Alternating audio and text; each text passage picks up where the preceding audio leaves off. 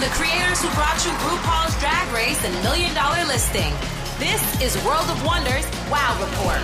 Things that make us go wow. Hello, everyone, and welcome to this week's edition of the WOW Report, where we count down the top ten topics of the week that make us go wow. Co-founder of World of Wonder, Fenton Bailey here, joined by our Chief Creative Officer, Tom Campbell, and the editor of the WOW Report, the one and only James Saint James. Woo! We also have an extra special guest joining us this week. So um, until he arrives, oh, I've given a clue away. Until he arrives, let's get on with the countdown. Number ten, Tom. Number ten. This week was about the Oscar nominations. Lots of snubs, lots of good news, and a little bit of herstory was made because for the first time, two openly gay women were nominated. Kristen Stewart for Spencer and Ariana DeBose, DeBose for West Side Story. Because I don't know how to pronounce names yet, but I will. And that was good news. The topic that's really in the gay verse is the Lady Gaga snub and who we should blame. Um, Lady Gaga gave an intense, an intense performance. There's no one to blame but herself. I'm just saying it's out there. I just thought that the press immediately seized on like a picture of Lady Gaga next to, and this is the really exciting news, especially for Randy and Fenton and World of Wonder and all the producers of The Eyes of Tammy Faye, that Jessica Chastain, who gave an amazing performance in a movie that has been really well received, but in this weird COVID time, I feel like less people have seen it than they should, but I think this Oscar nomination will help people go well, out and is, seek it. Like I said, it is now on Hulu, so I have a feeling that it's going to be getting a lot more attention. The Eyes of Tammy Faye is on Hulu. I can't remember. Because truth be told, there are so few of these movies that I have seen. And now I feel like now I have a directive with the nominations of what I need to uh, go out and watch. But Jessica Chastain is in there um, in that Best Actress. And they're kind of blaming either Kristen Stewart, who was who had been snubbed in other uh, nominations, or they're blaming Jessica Chastain, who had been snubbed in other okay, categories. Can, can I just can I, can I break in very quickly here? Because there, yes. there are two reasons that this happened. Okay, number one is I'm sorry, but she went she she went a little berserk on her press tour, and she was came off as thirsty and desperate, and the Academy doesn't like that. She was trying too hard. I'm just ipso facto. That is, that is, it happened. Okay. It, it happened. The other reason is that she was Hillary Clinton. I've seen this on, on Twitter where people were so sure that she was going to get in that people put their, put their vote towards someone else thinking that there was no way Gaga wasn't going to. And so that, that sort it was sort of like when Betty Davis and Gloria Swanson split the nineteen fifty Oscars and it went to Judy Holliday, you know? So everyone was so sure about Gaga that, that, too sure. But having said that, the memes are absolutely hysterical with there's like blood splattered walls and it's like, this is Gaga's house today. Or like someone said there was a big earthquake in Los Angeles and it's because Gaga just woke up to find out to find out what it was. Um, I do want to just say that a couple other um, snubs that uh, were pretty big was Jennifer Hudson not getting nominated for the Aretha Franklin and Ruth Nega not getting it for Passing. She was absolutely spectacular in Passing. If you haven't seen it, get a chance to watch that. Also, Cate Blanchett did not get it for Nightmare Alley, which I thought is a shame. And Bradley Cooper didn't get it for Nightmare Alley either. And I thought that was the best role he's ever had. So as long as Cody Smith McPhee wins in Power of the Dog, I'm happy. I, that is the best performance of the year. By, or none. The only thing I will say is let's also not forget, with all due respect, the Academy Awards are usually wrong, so um, it's just a fun thing to play along with and to play like uh, like backseat well, you know, bingo with. I think the Academy Awards are always the one thing that always is is engaging. I mean, people just kick off about it, this or that. It's it, it's very much like Don't Look Up. People just like are just engaged, algorithmically compelled to. You know, the, the one thing go. is we, we don't have Gaga this year, but we might have Billie Eilish performing this performing on stage, and Beyonce might too because they're both nominated for Best Song. So I'm going to end, end with this. Holland Taylor tweeted just recently that sh- that Lady Gaga was, capital letters, that woman the entire movie. So she has she, her her performance is very divisive, but there are huge supporters, and and all of West it's Hollywood. It's time to is- make the meatballs. All of West Hollywood is dark. in in, in mourning of, of Lady Gaga's lack of lack of. Well, knowledge. I'm just very excited for Jessica Chastain. Congratulations, Jessica. You you know, she worked for ten years to make this movie a reality based on our documentary, The Eyes of Tammy Faye. And she did a fantastic job. And I think Tammy Faye is a national treasure and a really important figure to have had a film made about her, really. And um, so just good luck, Jessica. Um, yeah. You know, she gets my vote. All right, let's move on. Counting down, top ten things that made us go, wow, number nine. Number nine. Murderville on Netflix. And I am saying wow because, wow, this is the worst show in the history of television. Going back to nineteen forty-three, you will never find a worse show ever in the history. It is just is unbelievably bad. It is based on a B B C Three show called uh, Murder in Successville. I don't know if you remember this, Fenton. Um, it's it stars Will Arnett as um, uh, Captain Detective Terry Seattle, and each episode has a different celebrity guest star. And the celebrity guest star doesn't know anything about the show, okay, beforehand. They are just thrown in and they have to improvise every single thing. The entire show is improvised. And there's a murder every episode and they have to figure out the murder and they have to sort of improvise it. And it sounds like an absolutely adorable idea. It sounds like it could work. Is it kind of like dinner theater when you like go and people die and you have to walk around? Kind of, thing? Kind of, kind of. And it, like I said, there's it's a different murder every time, and the, it depends on the celebrity because some celebrities are more game than others.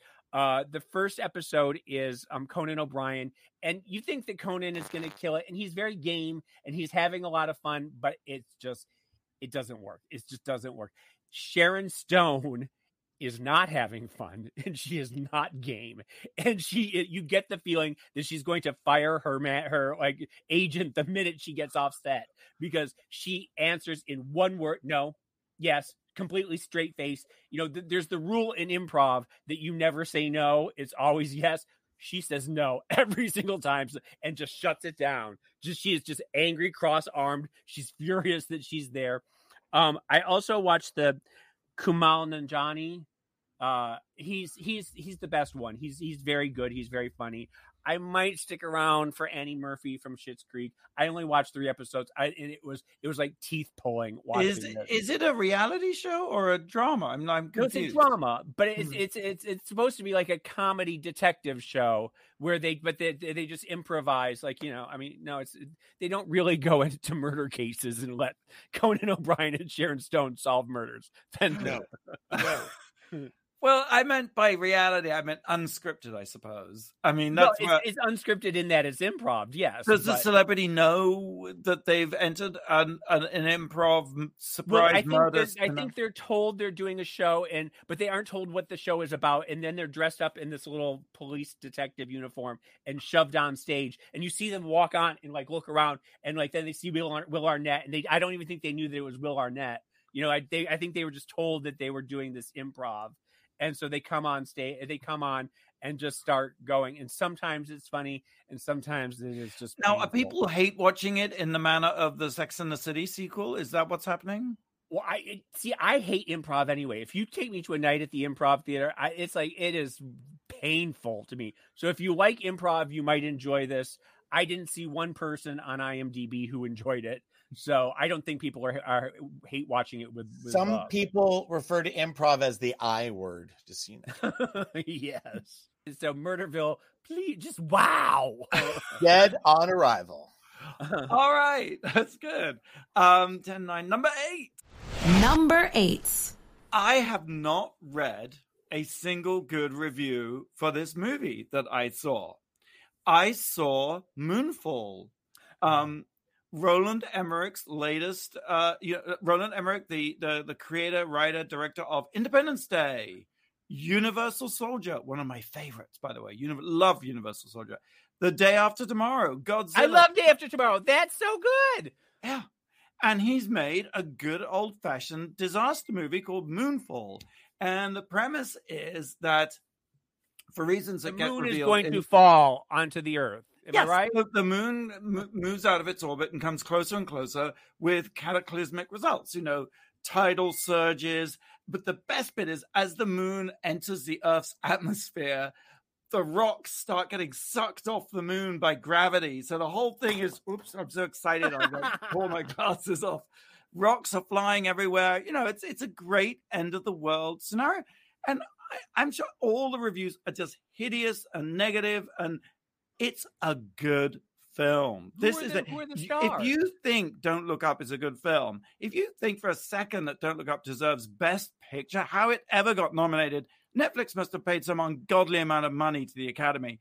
And I want to know where my piece of that money is, because I'm in the Academy and I haven't seen it. But this is a good movie. It's better than Don't Look Up. I mean, if you want to engage people, about... I, all I know is that um that the guy from Game of Thrones is in it. He's the scientist. Who else? Yes. Um. Um. Well, okay. There's um. There's Halle Berry is the is one of the astronauts. There's uh, oh, him. She's the curse right there. She's the reason why it's getting bad reviews. Um. And and then she, uh, Patrick Wilson is her sort of mate, paired uh, as co-astronaut, and they you know fractured love affair, right? And they both no. got. broken marriages on Earth, but you can tell they're supposed to be an item, and so there's that. And then the third wheel in this is a British guy, Casey Houseman, is his character, played by John Bradley, and Who he's a Game cons- of Thrones. Yes, he's a conspiracy theorist guy, and he believes the moon is hollow, and that might be difficult for some people, you know, believing that we're in a slightly toxic fake news environment, which which we probably are, but. His idea that the moon is hollow, it actually turns out to be pivotal to the plot and how it is that um, the moon comes to um, careen towards Earth with potentially cataclysmic results. But, you know, disaster movies, they have certain things going on. They have, you know, characters in conflict and then some kind of impending disaster. Fantastic special effects, right? Well, That's what you... Are we a little... Are, are we tired of end-of-the-world scenarios? I, it felt like comfort food. I thought it... See, when I want an end of the world only Fenton is comforted by the end of the world. When I want an end of the world story, I just read the New York Times. Well, that's why these end of the world movies work, because they're end of the world, but not really. Because you know, when you watch an end of the world disaster movie, the movie, the world is not going to end. And that's why uh, Don't Look Up is such a misanthropic piece of rubbish, because it does end. Um, but the... Spoiler alert! Right, left yeah. here. Wait, is this something you can see in the theater? Yes, it's in theaters now. And Roland Emmerich, um, because of because of the Omicron, um, they had the premiere, and, and instead of a big fuck off party, he he did it back to mine. They did a big, they did the party at his house, which I thought was amazing. Nice. The director opened his house for a big party afterwards. So Moonfall in theaters now. I. I think it's a really good film. All right. And from now on, all your par- all your premieres will be at your house. Back to mine. Um, Getting Curious with Jonathan Van Ness, streaming now on Netflix. Binge your heart out. Fantastic series of episodes in which he explores all the different things that fascinate him. And he is insatiably fascinated by so many things. Um, we'll be right back after the break. You're listening to World of Wonder's WOW Report. Things that make us go wow. Hey, welcome back to the WOW Report. I'm Fenton, here with James Saint James and Tom Campbell. We're counting down top ten things that made us go wow. This week, we've reached number seven. Tom. Number seven. We do a lot of rest imperfections about wonderful people in show business who have come and left us on this earth. I am going on rest imperfection this week for... Entertainment Weekly, the magazine. What? What? What are you saying? Yeah. Barry Diller's I A C conglomeration took over whoever owns, you know, all of Entertainment Weekly and People and Health and Style, and many, many, many of the print magazines are going out of business. They said that they six of them. Six yeah, of them, it, real quick. And I just want to say that not only is it Entertainment Weekly, but it's also In Style is not go, is gone too. So it's Entertainment Weekly, Health, In Style, Parents, People in Espanol, and Eating Well. Now, here's the maybe good news, which is, you know, Barry Diller, whose company I A C bought them, said, we bought the brands. These are really strong brands, and they will continue to put all their resources into their digital platforms, which I have to say kind of makes sense. When's the last time you read an Entertainment Weekly magazine. I'll tell you something, though. Um, I do buy magazines before I get on the plane. It's just something that I love to do. I love to go to the store and get like a big stack. And when's the last time you've been on a plane? Well, okay, there you go. I do go to the newsstand every week, though, and I do. I get, yeah. I get, well, I get my soap opera weekly, my soap opera digest, and I get, um, I will get another magazine. I get two magazines every week. I say it because I'm ultimately very sad because, you know, and it's nostalgia, but it's hard to explain to young people. I don't read magazines anymore. I want a lit, bright lit scene for my bad eyes when I read stuff, but there, it's hard to tell young people how exciting Entertainment Weekly was when it launched in the nineties. It was um it really was it was your Bible. Like, you could not go without your, you know, Owen Gleiberman and your, you know, and the target on the back, or the pop culture yes. target, and and and not only seeing it but being producers of television, hoping you made the target in some way, you know. And then, you they, made then they did the top they did like a top ten weekly, you yeah. know, wow list every week. Yeah, it was a must-have magazine. And I think of other like Spy magazine, just just it's it's or Vanity Fair, how that used to be this little like social Bible you'd carry with you and read all month. Getting your interview um, magazine, yes. yes, oh my God, that it's the end of an era, and it makes Makes sense. I only hope that, you know, how L, how L Ps and vinyl went out of out of business and then they come back. Who knows what might float back in the hipster land? But magazine, the magazine business as we know it, the printed magazine business, at least as it pertains to Entertainment Weekly and these other titles we talked about, are no longer. So, well, you know, he said, you know, he, he, the the V P said um today that uh for now, People was safe. People magazine was safe, but I have a feeling People is going to be a TikTok by the end of the year. I just I don't think that magazines have a chance, a snowball chance at that anymore. Well, that's so right. Entertainment Weekly came out of People, didn't it? It was a spin-off yeah. launch from People magazine, and you kind of wonder what took them so long, because I, you know, entertainment has been the lifeblood of American culture for so long, and it was like it was People magazine, and out of that, out of that came Entertainment Weekly. I, I'm you sorry, know, it, it is funny though, because the problem with Entertainment Weekly and magazines like it, the big problem for me is not that magazines are dying, but that by the time it comes out, it's been seven days of it already being on the internet. You know, I mean, there's no way to break a story anymore without it already with every single piece that's in a magazine has already been shown on the internet somewhere. And also, James, everything used to be programmed, so it was a, a kind of weekly thing where yeah. you'd have to wait for a week. But now everything's streaming right now, immediately. Yeah. Yeah. As you say, everything's out of date the moment it's in print. But I think yeah. you're right that print will return as a sort of fetish, collector's artifact kind of thing, you know, and you'll get bespoke, limited edition type magazines. Well, it, the same thing happened with books when uh, twenty years ago they said that, um, you know, the independent bookstores were being put out of business by Barnes and Noble. And then later Barnes and Noble was being put out of business by Kindle or whatever. But they're both still thriving. You know, I mean, they both nobody has ever given up books. And even the, even though they, they say that, the, that, you know, it's a death knell or the biz- industry is gone, people will always want it. I think people will like magazines. Hmm. Agreed. All right. Number six, James. Number six. Two new television shows, new-ish shows on network T V. And I don't watch a lot of network T V. We've talked about this. Um, but I've been watching Abbott Elementary and American Auto. Abbott Elementary is on um, A B C, I think. And it's um, stars Quinta Brunson, who was the Black Lady sketch comedy show. It also stars um, Tyler James William, who was Chris Rock on Everybody Hates Chris, the young kid. And now he's grown up and he's very handsome. He's very funny. And Cheryl Lee Ralph is in it. And she's so fantastic. It's a group of teachers at the worst elementary school in the country, underfunded South Philadelphia. And they're trying their damnedest to, to be good teachers and everything like that. And it's sort of like Modern Family or The Office or Parks and Rec, where it's that sort of shaky camera and they're being interviewed type thing. It's been done to death, but this is getting a lot of love on social media. People love Abbott Elementary. They're saying it's the, the antidote to Euphoria um, things. The other one though is um, on N B C, it's American Auto. And I had no interest in it. I don't care about automobiles. I don't care about factories, nothing, but it's Anna Gasteyer from who we love from Saturday Night Live. And this is hysterical. It's the people who did Superstore. And I found myself giggling uncontrollably and laughing, just gut gut busting, like laughing. It is so funny, so offbeat. It is like the the the characters are just crazy. There's a really hot guy on that one, um, Ty White. Oh my God, he keeps me going back for more.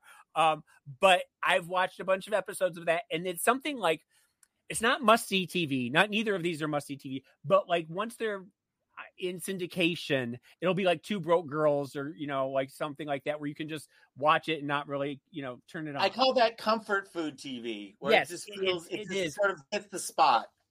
And it's it's because the characters are so likable in both of them that it's I I just I have really high hopes for both of these shows. I think everybody should give it a shot. Just give them a shot. That's awesome. All right, American Auto, uh, N B C Tuesdays uh, at eight p.m.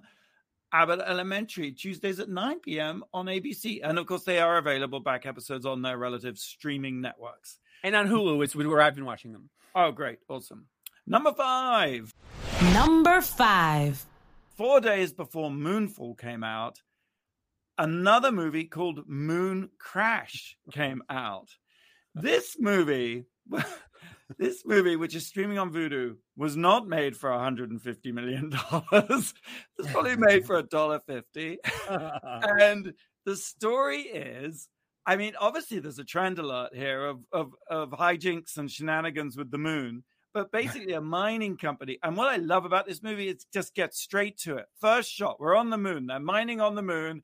And the person saying, Um, we've got fractures all over the moon, and the person saying, saying beside him saying, "We've got to get our bonus. We're running out of time. Quick, set it to full throttle."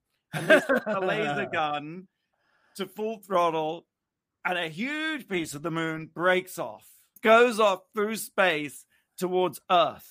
So Earth and everyone is about to die. It's kind of like similar to Moonfall, Moon Crash. But what is so great about this movie? I I I, I don't know.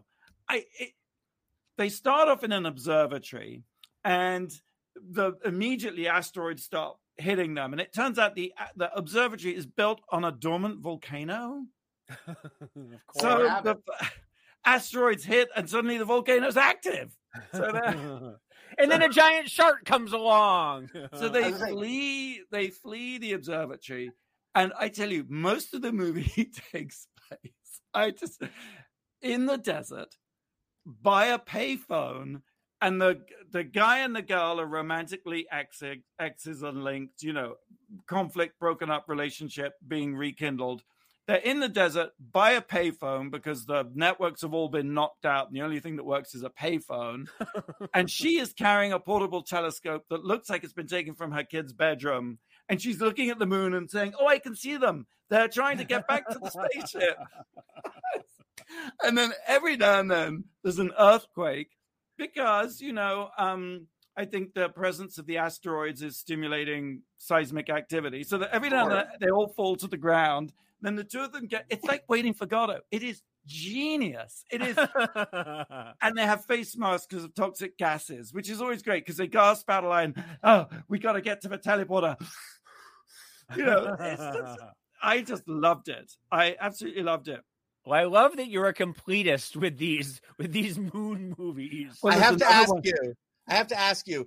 Do you have a Google alert for moon movies? How do you find out about all these moon movies? Well, you know, now that we're living in the age of the algorithm, if you search Moonfall or Moon Crash, it'll say, you know, you may also like Moon Meteor or Moon this. And I, I did that. Moon Meteor is another one um, that I've yet to watch, but um, this. This also stars Jeremy London, Tyler Christopher, and Jameson oh. Jones. Who how, is, all... how does Jeremy London look? I used to oh, love him. Um, oh. They haven't. Twink, Twinks no more is all I will say. But they're, it was um, Jason and Jeremy, right? They were twins. They're acting gorgeously and giving it all they've got. Um, and then I learned it's directed by um, Noah Luke. And I was like, Noah Luke, that sounds familiar. He... is a cameraman on the documentary Explant, Michelle Visage's breast oh, implant documentary. No. He shot large chunks of it, and also Backyard Astronauts. He shot large pieces of that. So congratulations, Noah, on directing this movie. He made a little go a very long way, and it is really, I, I just love it. I mean, love a love a disastrous disaster movie, you know, and that is that is said with true love. Um, we'll be right back after the break. You're listening to World of Wonder's WOW Report, things that make us go wow. Welcome back to the WOW Report. I'm Fenton here with James Saint James and Tom Campbell and Blake.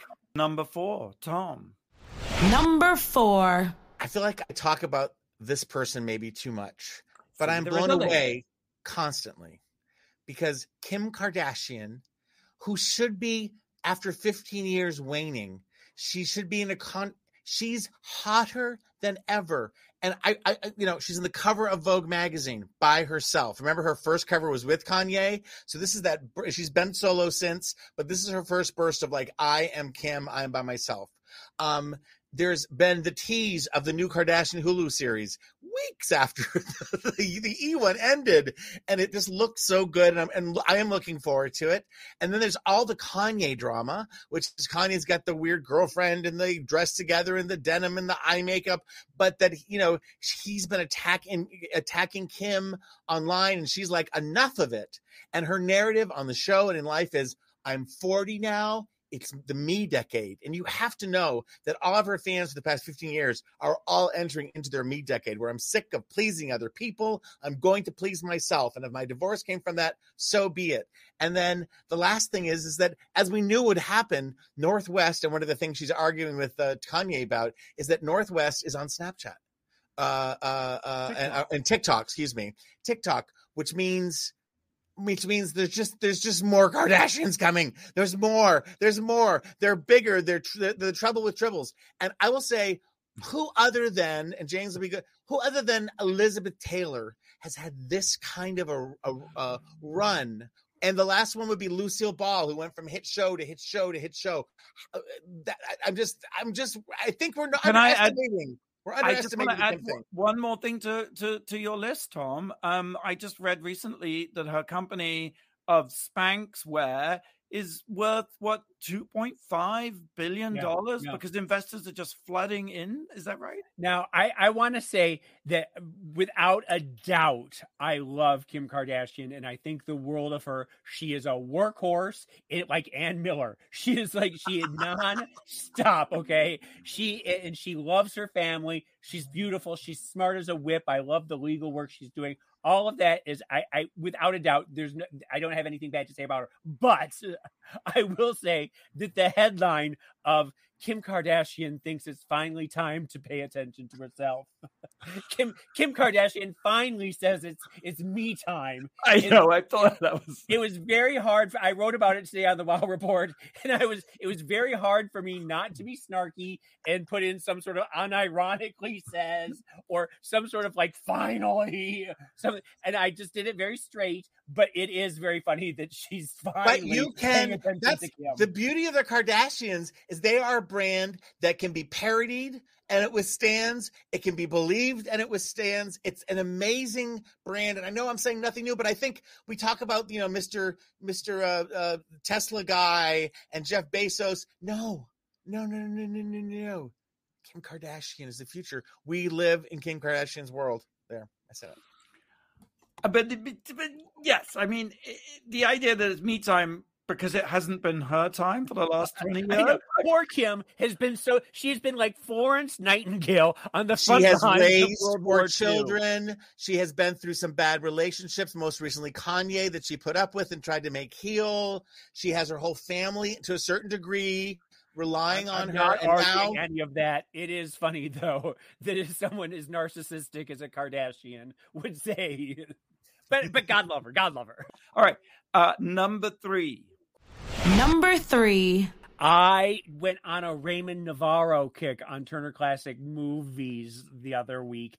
I Ramón Novarro, of course, was one of the most handsome men ever to be on the gold on the silver screen. He was a silent movie star, basically from nineteen twenty-two. His career sort of petered out in nineteen thirty-four, thirty-five. So he was in the talkies a little bit, but. He was, after Rudolph Valentino died, he was the Hollywood's go-to for swarthy, lusty, you know, uh, leading men. And he was Mexican-American, And because in Hollywood, that means that if you need an Arab, you need an Egyptian, you need an Italian, you need a, a Moroccan. Like, he played every single thing that could be imagined. And it, I watched this one called um, uh, Mata, Mata Hari with Greta Garbo. And it's a talkie, and he plays a Russian soldier. And he doesn't even try to have a Russian accent. He has, like, a Mexican accent. It's so funny. But he's so beautiful. I mean, like, in, in Mata Hari, he actually steals the screen. He's actually steals scenes from Greta Garbo because you're watching him the whole time. He's more beautiful than Greta Garbo. It's just it, unbelievable. But the funny thing is, is that he's got gay face. Like, really? I thought he, really, James, I thought he was gay. He I is thought, gay, and that's just the oh, thing. But oh. in the twenties and thirties, people weren't didn't have gaydar, or they didn't know that the, the, the swishy little queen on stage was gay because he was always playing these, you know, these Lotharios. And it's so funny because he's sort of lispy. He's very effeminate. He's a pretty, pretty boy. He's a twink, is what he is. He's a, he's a pretty, pretty, pretty twink. And um, you know, he afterwards at his um uh. after his career sort of ended, he still stuck around, and he was like on, you know, Bonanza, and, and like he did television in the fifties and sixties until his untimely death. And Tom, you know where I'm going with this, don't you? The very famous story about how he died that we'd all heard growing up was he um, hired two hustlers to come to his home, and uh, they were brothers, and they tied him up and tortured him for like eight hours. Just, I mean, terrible. While they were going through the house looking for what they thought was a treasure that he never had, that he had a fortune. He didn't have it. And then we'd always heard and, and, and alert here, you know, trigger alert, that he'd been fucked to death by a lead dildo, and that that's, that they just fucked him with a lead, giant lead dildo, and that's how he died in nineteen sixty-eight. We'll come to find out that Turner Classic Movies was talking about, and they said that the, the rumors you heard wasn't true, that he had choked on his own vomit after they had cracked his skull. And sadly, um, because in nineteen sixty-eight, it wasn't considered that bad to kill a homo, I guess, the men oh. only got two years each. Ah. And then they were out on the streets again, and they both had other they raped other people and, did, and they ended up back in prison, and one just died in twenty sixteen and the other died in two thousand four. So it's but it's it's it's the Ramón Novarro story is just fascinating, and watching his movies. The um I did The Student Prince of Old, old Heidelberg, where he's German. Doesn't make any sense. Um, but then uh, also the Ben Hur, the original silent Ben Hur, the Cecil B. DeMille version. Um, So I just had a really good time sinking into Ramón Novarro. Well, and also, I, I guess many people know this, but, you know, Hollywood was a pretty gay place up until about nineteen thirty-three. You know, yeah. The top boxer for star of the time, nineteen thirty-one, Billy Hay- was yeah. Bill ha- William Haynes. Yeah. You know, and he was openly gay, and lesbians were running the studios, you know, Ali Nazimova. I mean, it was... There, there, there was, was the no... knitting circle, the very famous knitting circle with Agnes no. Moorehead and Barbara Stanwyck, and uh, who's no. the um, the voice of Reagan in The Exorcist, Mercedes McCambridge. Yeah, yeah. And with the I mean, they, oh, Ida yeah. Lupino, yeah. Oh no, not so, Ida. So it was a lost era and a lost time. Number two. Number two. The Razzies. Unlike the Oscars, the, the Razzies come before the Oscars, and unlike the Oscars, which are supposed to reward excellence, uh, the Razzies reward awfulness. And uh, this year, the number one most nominated movie with a sweep, it's Ooh, actually yeah. the film of the Lady Diana oh, musical. Princess, yeah, Princess Diana, yes. That's on Netflix. The, the musical yeah. that, that I loved and you hated. Yes. Yes. I thought it's the new Showgirls. I thought I enjoyed every minute of it. Well, there you go. what, um, was, what was the what was the song with the with the photographers? Uh, click yeah. goes, click goes the camera, click goes the camera. Something like that. It was just terrible.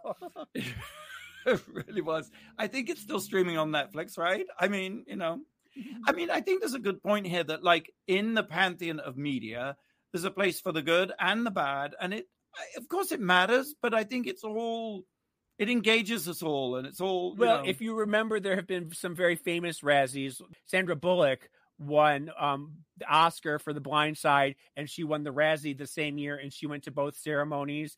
And uh, I think it was, we need to talk, or It was something with Steve Carell. I can't remember that. She, do you remember? Anyway, I can't anyway, remember the title. She brought it. She brought her wagon full of D V Ds of the movies she won for and passed them out to everybody. She was a very good, good sport, good sport about it. And then also, uh, Halle Berry, I think, won for Catwoman, and she, she showed did. up. And right. yeah, so if you treat it like it's it just it's it's good fun, then it's okay. And I'm just checking because I think the Razzies are actually going to be. You can watch them, I think. But the other bit of news about the Razzies is Bruce Willis has his own category. Oh, He's nominated five or six times for all of his roles in movies recently. Well, I don't know if you know this, but he did eighteen movies last year. He just yeah. like he's he did eight so far this year, and he's got another four coming out. They're all like what they would have been straight to video, you know, in a former right. age, it's- but because of streaming. He just does, works with this company. He goes on set for one or two days, gets paid ten million dollars, and he does one after the other after the other.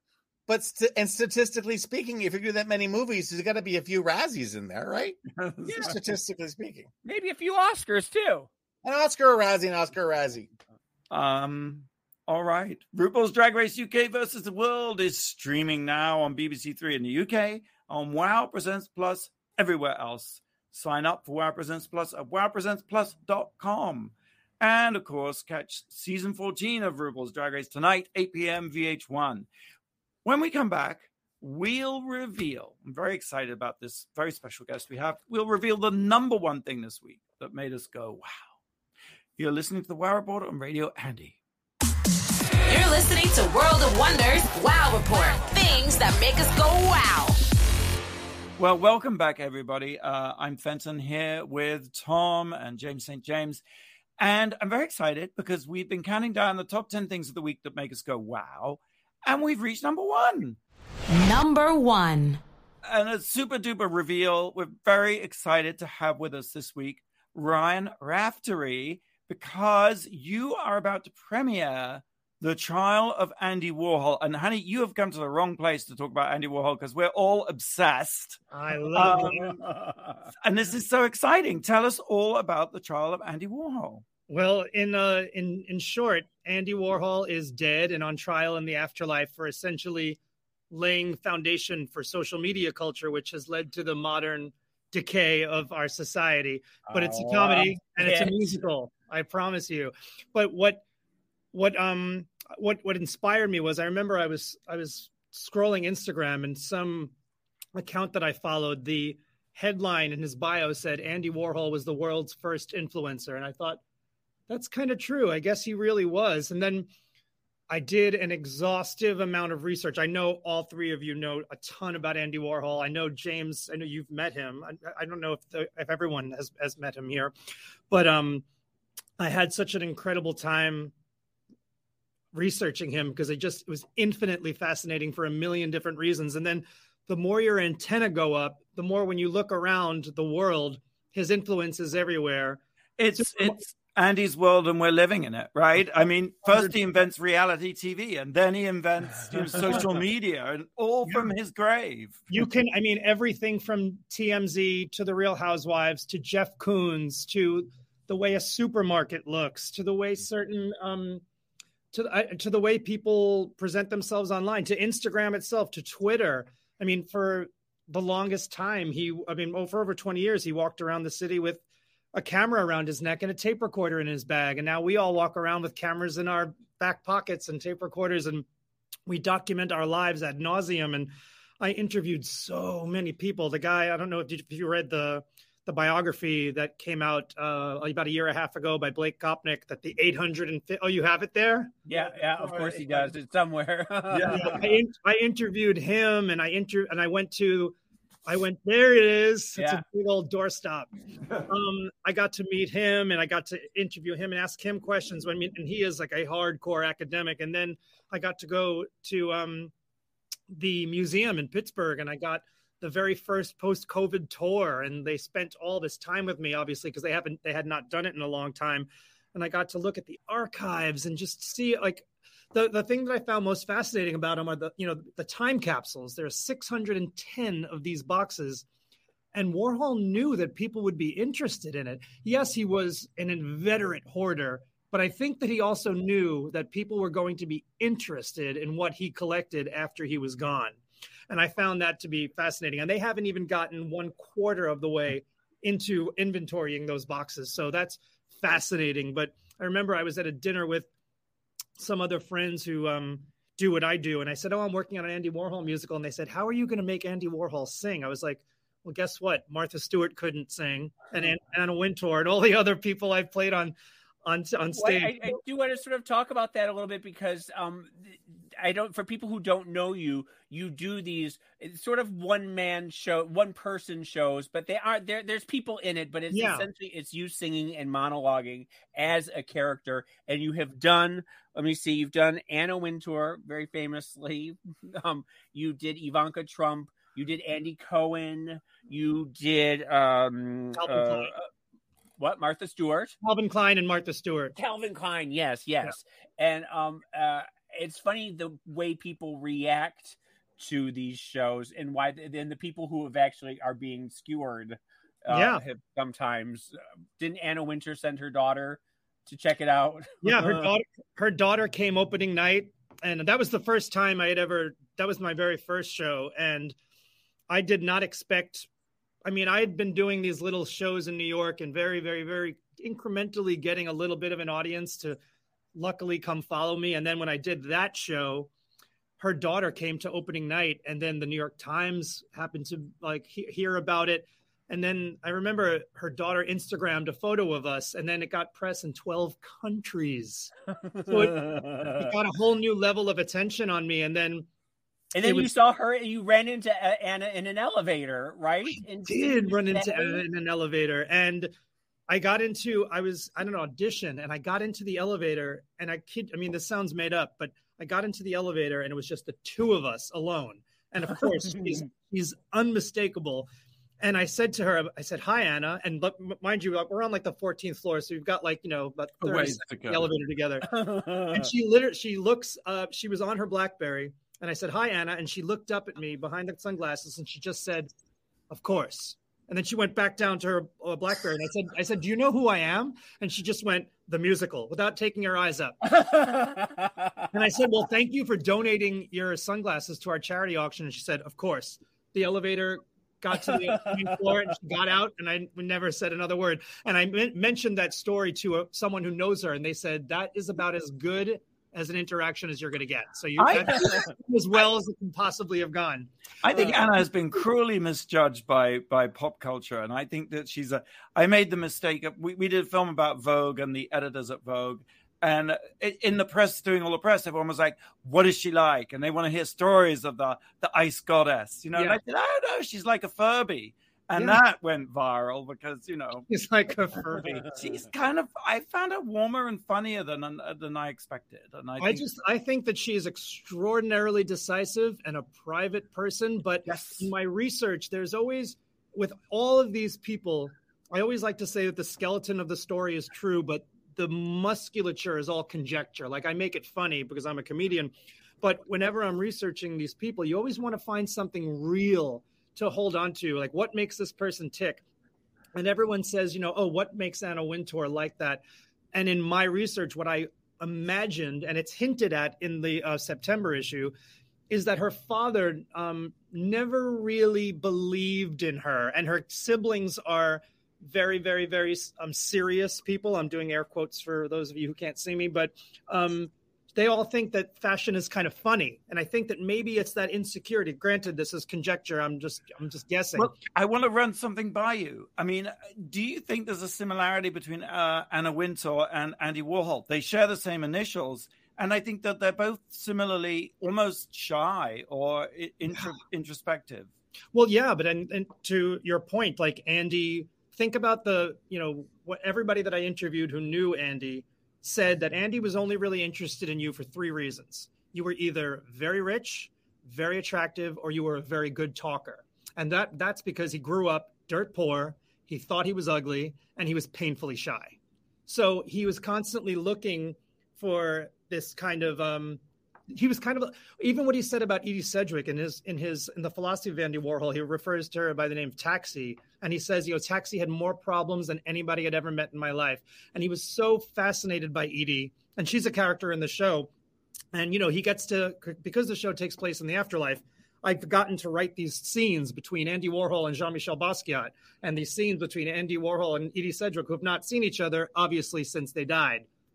Well, so wait a minute. Just... That's the one thing that I, on when we had a little interaction the other day, when you were talking about that, uh, about Andy's relationship with Basquiat, right, and saying that after um, Basquiat felt burned by the, the Shafrazi show and they never spoke again. And I was saying that I was at that Shafrazi show and I remember very vividly the, mm-hmm. their interactions, but I didn't realize that they were not, that's one of those things that I had no idea about, that they stopped speaking after that. Well, it certainly fractured their, their friendship. I mean, Warhol, the, the as the legend goes, um, Warhol um, took a Polaroid of the two of them, like a selfie, Andy being the grandfather of the selfie. And then he handed Basquiat the Polaroid, and Basquiat disappeared for two hours and came back with that painting, which was called Dos Capezas. I don't know if I'm saying it correctly, but he did a painting of himself and Andy Warhol. And he came back two hours later, and Warhol was like, you just did this now? And he was fascinated with him ever since. Because, you know, Andy also said constantly, he goes, I want to be a machine. As, as much as machine-like as I can be, that is what I want. So the idea that that Basquiat could turn out a painting that quickly, there was a fascination there. But but the thing that I find so fascinating about Jean-Michel Basquiat is that the hit, the narrative that's been written about him is completely false. I mean, yes, he did live in Tompkins Square Park, sleeping on uh, park benches. Oh, yes, he was yeah. homeless. But that was by his own his own choice. He came from a middle class family. He was he went to private school. He spoke three languages. He was w- very well read, very well versed in poetry and jazz music. But he had a father, he had a mother who suffered from mental illness. He had a father who was very big into corporal punishment, and his father wanted him to be a businessman. He obviously didn't want to do that. He got very into the downtown scene. He was DJing at the Mud Club, and like he he was obviously exploring the artistic side of him, and he started spray painting. But he, I mean, yes, he was a graffiti artist, but it was poetry. It was he was expressing himself in a very new and exciting way. So when when he started to become famous, I think it was easy for the media to say, oh, he look at this like brilliant street urchin, but it really wasn't that. He was it, his his path was chosen, and I think he did it because he wanted to express himself. But Warhol was like a father to him, because Basquiat's father was, you know, e- even though um, they were estranged, like his father, there was this famous story where Basquiat, I forget which restaurant he was in, but he was in an expensive restaurant, and his father was there with business associates, and he went over to his father, and his father wouldn't look up. So oh, Andy, wow. Andy kind of became this father figure to him. He tried to get Jean-Michel to stop taking drugs. He tried to get him to mm. paint more. Um, and then, you know, Andy, if you see video of them together, like Andy always has his arm around him. It's a very kind of avuncular kind of love. Obviously, it wasn't a romantic thing. But when I, I think that Basquiat felt used when the reviews for that show came out, and the New York Times said, oh, it's another one of Warhol's manipulations. Basquiat is his mascot. That really set him off. And they never, their relationship never really, really um, repaired. But the pictures are so good. I love those pictures. They're I masterpieces. Mean, they're, they're masterpieces yeah. now, but the art scene, they, there was not, I, I looked, trust me, there is not a single positive review of that show. I and wish now, I'd had some. I remember that show. I wish yeah. I'd had. I mean, I was living on six thirty-five East ninth Street on the sixth floor with zero money. I know. It would have been so great to buy one, right? I James, know. No. What are yeah. they, for? They, did so, they did so much. It's one tenth of Basquiat's entire um, body of work. That's how much they painted together. And Andy, a lot of people don't remember, Andy had not painted by hand in years at this point. He was just, he has been silk screening all like for at least a good seven, eight years, he had not picked up a paintbrush, and Basquiat inspired him to do that. And they had this really, really, really incredible relationship for two years. And then the reviews ruined it. And then Andy died in eighty-seven. Basquiat died a year and a half later, Keith Haring a year after him. So, I mean, it was like this three years of like this intense loss in the art world. Can we do a deal right now to make this into a film right now? Here. Let's do it. I, yes. I don't want people listening to this show and then like, hearing, reading all about the has been snapped up. To... You got it. Yeah, you got right. it. We, I, we have to sort of wrap up a little bit. I wanted to um, ask if you'd seen on the, the podcast where Joey Arias is talking about doing a, a, the Andy Warhol thing, and Andy yes. was watching, and afterwards he he said, Ann Henderson did so well as the dead girl. Yes. He wouldn't even say Edie Sedgwick's name, which I think I, listened is- to, I heard that story on, on your podcast. And then yeah. he went to the movies. I love that story, how um, Joey Ariason went and Andy went to the movies together. As soon as the lights go down, Andy falls asleep and he wakes up at the end. He goes, that was the best movie I'd ever seen. It's so like he refuses to admit that he was sleeping. So tell us where we can see uh, th- this and where and when and uh, all the, the deets. Yes, it, um, the, the trial of Andy Warhol opens at Joe's Pub at the Public Theater Sunday, February twentieth. We run through March twelfth, and you can get tickets at joes pub dot com. And I hope that you guys, maybe you'll find yourself in New York. I, I'm going to get on a plane and I'm going to come see it. I'm, I swear, like I cannot I, I think you would love it. Hey, if you if you want, we can go out. I'll go, I'll go out as Andy and I'll talk to you as Andy. People have asked me to do that already, which I think you is the worst. You can find time to go to the theater, but you can't find time to do my damn podcast. Yeah. I cannot believe you said it, Bailey. Literally, I see Andy Warhol cameos in your future. Oh, I yeah. Just, yeah. People well, that's at- right. I, I love the recreation of the of the Andy and Jean-Paul picture, and oh, you yeah. make a great Andy. I think you look awesome. I'm that just sorry true. I never got to see Ivanka because I would love to see you as Ivanka Trump. That would be that was you know what? what that was the that was the first time I had ever done full drag, and it was painful. You're probably glad. So no drag race in your future. Oh man, I mean, like, I, I mean, I, I think America would hate me because um, I, I, I would complain about the heels, and I and I wear those little platforms, which is I know is it's like cheating, but um, but I, I had a great time doing that show, and unfortunately got cut um, short because of COVID. But it was all about the lead up to the election and how Ivanka. It was kind of like the Manchurian Candidate. Ivanka was having her brain controlled from Moscow, and they were going to install their first American president, well, controlled by the, the Russians. It was a lot of fun, but. Who knows? Maybe it'll come back. Oh, that's the great thing about all these shows. They can all come back. Well, it's all true. That's the other thing about that particular show. Yeah. Ivanka's the second movie. Okay. Oh, yeah. Wow. Yeah. I'm, but, I'm, a, I'm a very pretty, I'm a very pretty blonde. I assure you. Thank um, you for joining no. us. You have to come back. You have to come back. Thank sometime. you so much. Time. I'm such a fan of all of yours. And thank you so much for having me on. Ryan, you're awesome. Ryan, Thank yay. you. Thank, Thank you, Tom. You. Thank you, James. Thanks for tuning into the WOW Report on Radio Andy Sirius X M. Previous episodes on our YouTube channel, WOW Presents. Same time, same place next week. Until then, go out and do something that makes the world go, wow! wow.